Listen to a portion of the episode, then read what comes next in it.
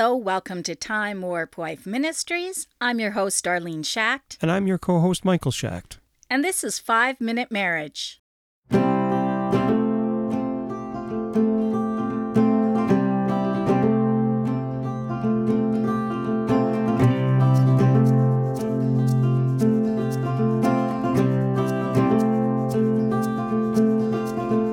Today's Bible verse comes from Exodus 20, verse 17. You shall not covet your neighbor's house. You shall not covet your neighbor's wife, or his male or female servant, his ox or his donkey, or anything that belongs to your neighbor. What about their Yorkie? Absolutely not. Absolutely not. No. Oh, I, I, I'm I'm getting close to just loving other people's Yorkies. I, I don't think I, I don't think I'm at the coveting stage yet, but I see them and I think don't they're know. I'm pretty looking at cute. your face right now, and They're I'm. pretty cute. It's Okay. it's really tough not Okay, to so want this one verse for is for you. This verse This is verse is actually for us. When you think about it, it talks about thou shalt not covet thy covet thy neighbor's house. Okay. And right now we are getting ready to sell our house. And so as we're looking for other homes, we're really going to have to keep that kind of thing in mind that we're going to find the home that is best for us.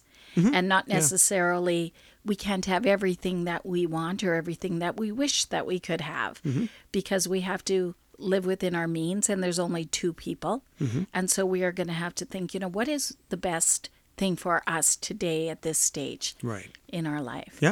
Yeah. Yeah, and sometime I think it's easy to look over the fence and say, "Oh, you know, Bob just got this new car. I think I kind of want a new car too. Maybe we should do that." And then people start to spend beyond their means. Mm. Remember when we were first married? We fell into this trap, the don't pay a cent event. it was quite new, I think, in the 80s. Everybody was doing it. Yeah. And so then we moved into our first home and we started seeing these flyers come out that say, don't pay a cent until like 1989 or whatever it was. And we're like, wow, that's like way in the future. We could get all of this furniture now. And so we did.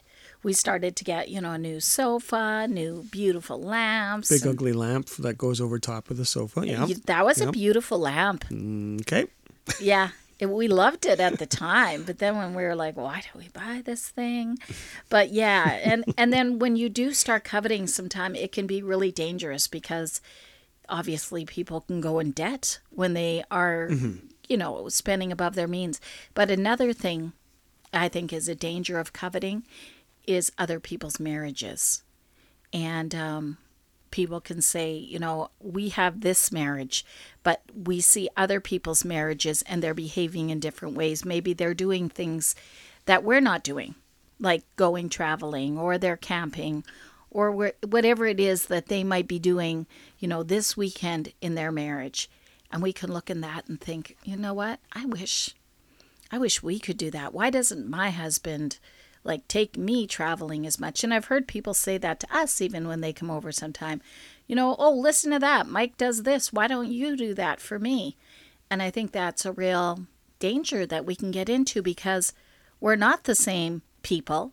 We're different people. We're two, one couple, they're another couple. So as soon as we start comparing or wanting the things that other people have, and then we're not appreciating our marriage as much as we should. Yeah, I think what happens um, if you know if you see a situation like that, that is um, yeah people not being content with what they have, and that is something that is uh, that's so important that we have to be content with what we've got.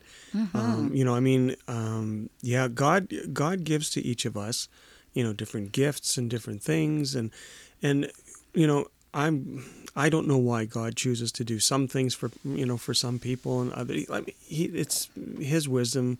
He's sovereign, and that's and that's great, and that's that's all I need to know is that He is sovereign, and He's in control of everything, and I'm more than fine with that.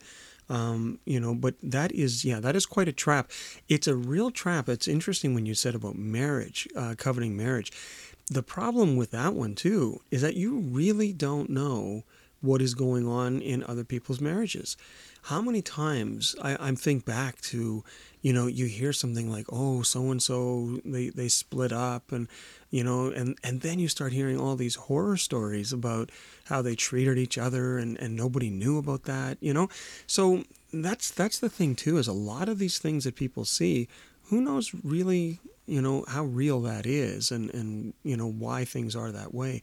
So i would just say um, yeah that the only way to be is is you know read the word um, be content with what you've got and uh, and and you're going to be you're going to be happy you know and god will bless us. I remember the spring when I was going through one of the biggest trials that I've ever gone through because so much changed in her life all at Oh, yeah. once. oh yeah And this was like, it was just so difficult for me. And I thought, God, are we going to see an end to this trial? And at the end of the day, I just lie, I laid in bed and I started to thank God. Thank you, Lord, for this trial. Not just thank you for the blessings that I have in this trial, but thank you for the trial itself.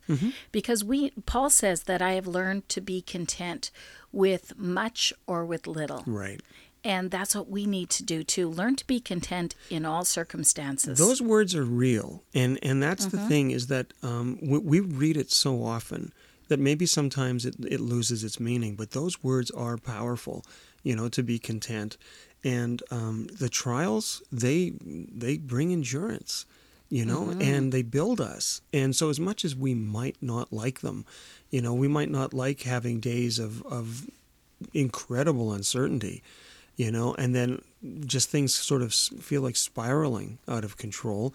Um, God's in control. And at the end of the day, we can just say, Thank you, Lord, that you're in charge of this, you're in control of this, and we don't have anything to worry about. yeah, absolutely.